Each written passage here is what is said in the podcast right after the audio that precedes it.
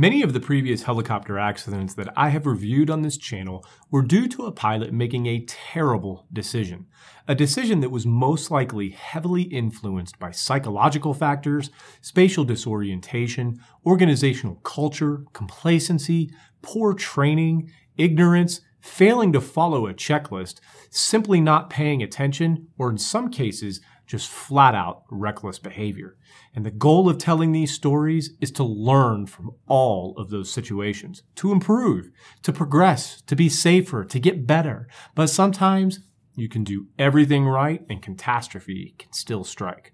The story of Pafford Air One coming up on this episode of the Dr. Medic.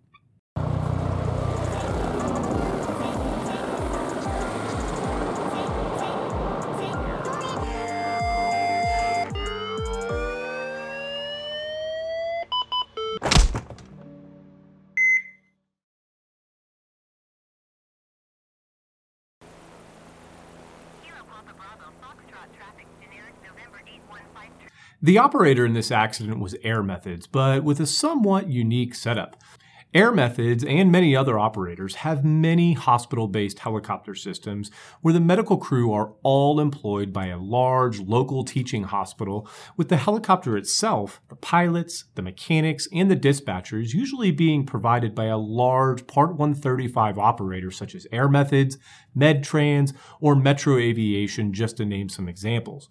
Or they may be a community based system like AirEvac Life Team, where everyone, including the medical crew, are also employed by the operator. But in this case, the medical crew were employed by a large ambulance provider, in this case called Pafford Medical Services. Now, Pafford has been around for nearly 60 years with a very heavy presence in many of our rural communities, especially in Arkansas, Mississippi, Louisiana, Texas, and Oklahoma. Pafford provides 911 ambulance services, ground critical care interfacility transfers, as well as both rotor and fixed wing air ambulance services. But the actual operator for this flight was Air Methods, widely regarded as the largest air medical provider in the entire world, with over 300 bases just here alone in the United States and 5,000 employees.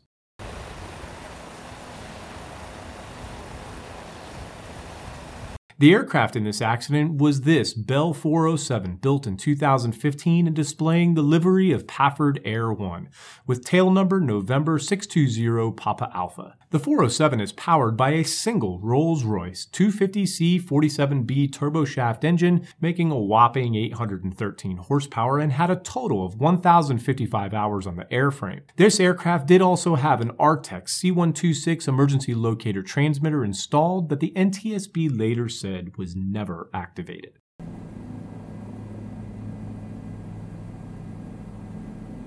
Sitting in the back of this aircraft were the two medical crew members employed by Pafford, with 26 year old flight paramedic John Trey Ould III from Louisiana and 61 year old flight nurse James Lawson Spruill of Alabama. The pilot was 46 year old Michael Bolin out of Hot Springs, Arkansas. And Michael was employed by Air Methods and was a former AH 64 Apache pilot as well as the OH 58. I'm sure most of you have heard of the Apache, but the OH 58 is a super cool Army helicopter that dates all the way back to the Vietnam War era. Used mainly for reconnaissance, it also had direct fire capabilities. OH 58 was based on the original versions of the Bell 206, with later models being heavily influenced by the Bell 407 such as the accident aircraft, especially with the upgraded transmission and the four bladed rotor system. Pilot Michael was a commercial flight instructor with over 4,000 hours of time as pilot in command, with over 200 hours in the 407. Michael had worked for Air Methods for years and was quite familiar with the area that he was flying in.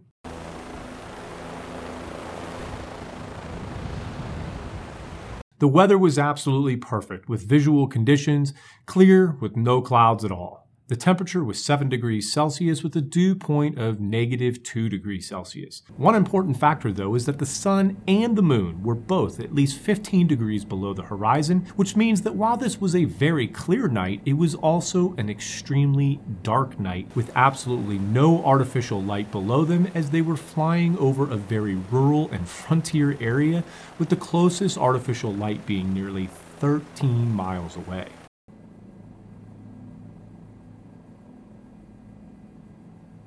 Now, this accident took place on November 19th, 2017, just outside Stuttgart, Arkansas, in the United States. The crew was based at Pine Bluff Regional Airport when, around 1945 hours local time, they received a flight request to pick up a patient from a hospital in Helena, West Helena. Yes, it's both names, that's the way you say it, which was about 80 miles to the east northeast of their base. They check their weather and confirm that weather is not an issue at all, and all three of them take their night vision goggles with them. They launch without issue and head on a bearing of 070 at 116 knots around 1252 feet MSL, which is just a little over a thousand feet above the ground. They cruise for just about 10 minutes without issue when suddenly the windshield is destroyed and absolute pandemonium ensues. The pilot does all that he can to try and control the aircraft, but he is already seriously injured and is unable to see anything or control the aircraft at all. A witness is on the ground nearby and sees that the helicopter is spinning around completely out of control while also noting that there were thousands upon thousands of geese in the area and they are all spooked, extremely loud, and they are all flying together. The aircraft continues to spiral out of control until it impacts the ground at 1955 hours just on the banks of a large water reservoir. A large post impact fire then consumed the majority of the fuselage. A 911 call then immediately comes in from the witness, and the wreckage is found just about 15 minutes later. Sadly, pilot Michael Bolin, flight paramedic Trey Ould, and flight nurse Jim Spruill were all killed in this accident.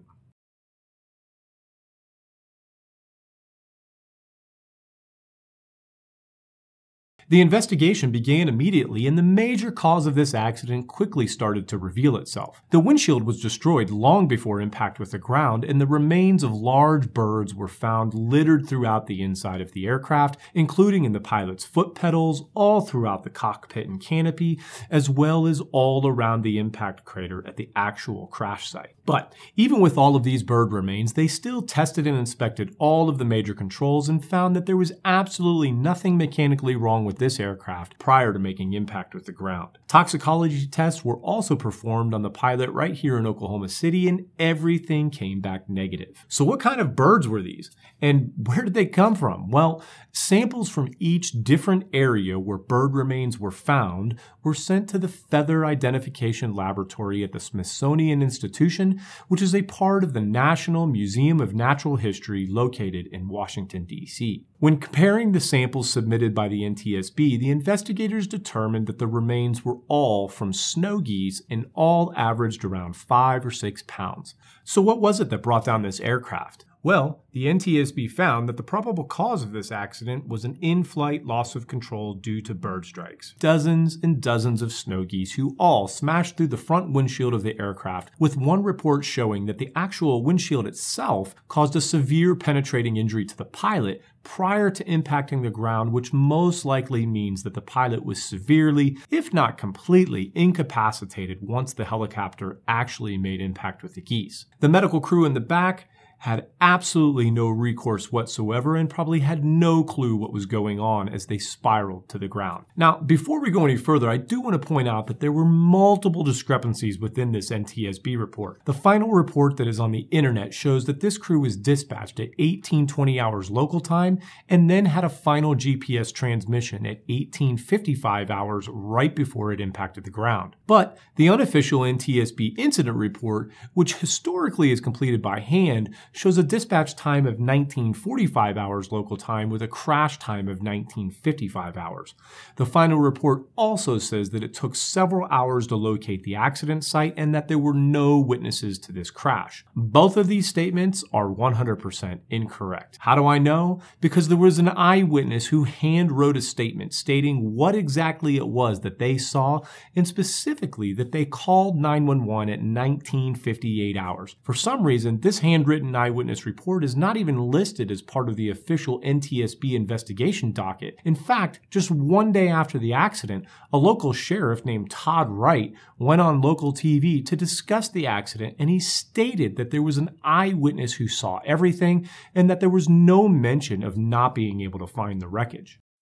From the witnesses' testimony who saw the aircraft go down, uh, you know, there was geese in the area Crazy side note this same sheriff was all over national news a few years ago as he was forced to resign in absolute utter shame after his wife recorded him during an argument making the most terribly racist comments. But either way, this is not the first or even the seventh time that I have seen major inconsistencies like this from NTSB reports for helicopter accidents. I am happy and proud to live in a country that has the resources to fund an agency like the NTSB. I mean, they do a lot of good things and they have a lot of good people who work for them who truly want to help people and make a difference. But they took nearly a year to finalize this report and publish it and got all these things wrong. And in my opinion, getting these times incorrect and especially stating that it took several several hours to find the wreckage when it really only took about 15 minutes, and stating very specifically that there were no eyewitnesses to this accident is just flat out incompetence.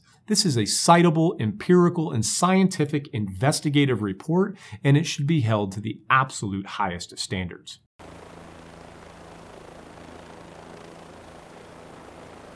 So, could this accident have been prevented?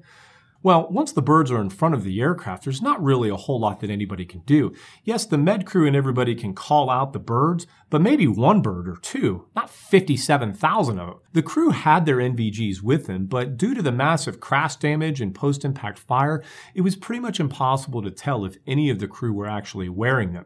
In my experience, with three sets of NVGs on the aircraft, super dark conditions, and no patient on board, it would certainly make sense to me that all three of them would have had their NVGs on, but I have to admit that that is pure speculation on my point. And in all honesty, I'm not sure that the NVGs would have helped anyway. If the aircraft is flying at 120 miles per hour in the absolute pitch black dark, and all of a sudden thousands of five pound birds are directly in front of the aircraft, don't really think that there's anything that NVGs were going to do to prevent this accident. Yes, an operator can actually replace their stock acrylic windshields with an aftermarket polycarbonate one, but this is a massive cost to a large fleet. It adds weight to the aircraft and is really not designed to stop thousands of birds from smashing through the windscreen, so an aftermarket windscreen probably wouldn't have helped anyway and just would have cost more. And there are federal safety requirements that say that a helicopter needs to be able to continue flight and land after a bird strike, but that is only assuming that there is a single 2.2 pound or single kilogram bird,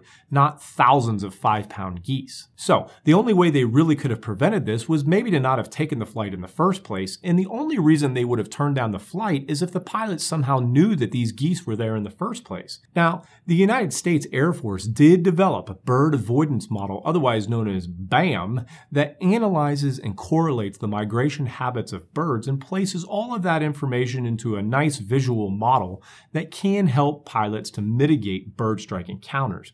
But at least at the time, this was only a requirement for the military and was not required for civilian pilots, although the information was technically available. From what I have found, this BAM report is now a regular part of the shift change briefing process at many HEM services in the States. When looking at the reports for the accident date, there is a model that overlays the accident helicopter's flight path with the forecast for migratory birds with things getting a little bit better after dark. But even if the pilot had this information, I'm not sure it would have helped unless he somehow decided to abort the flight, which I highly doubt that he would have done. This crew got along. They had great camaraderie. They had a perfectly functioning and more than capable aircraft. They certainly seemed to work in a culture that supported solid crew resource management and a safety reporting system. They had NVGs, and they were flying over a thousand feet above the ground and this catastrophe still occurred. While I don't believe that there could have been much that this crew could have done to prevent this accident, one positive that does come out of this is that this helicopter operator and many others now include this bird report as part of their regular shift briefings. I will admit that I had never previously heard of this BAM report and never knew that the information contained was publicly available. If you fly VFR flights at these altitudes, especially in HEMS, especially in migratory bird areas, does your operator include these briefings about migratory birds? If the briefing shows a heavy forecast for bird migration, What's the plan at your base for the rest of the shift? Let me know in the comments below as I think this would be a great thing to share with crews from all over the country and all around the world. And if you do not use the report, I have posted a link to the BAM report resources in the description below so at least you can look it up on your own and have a look. Thank you all for watching. Feel free to smash that super thanks button above Take care of each other, and I do look forward to seeing you on the next episode.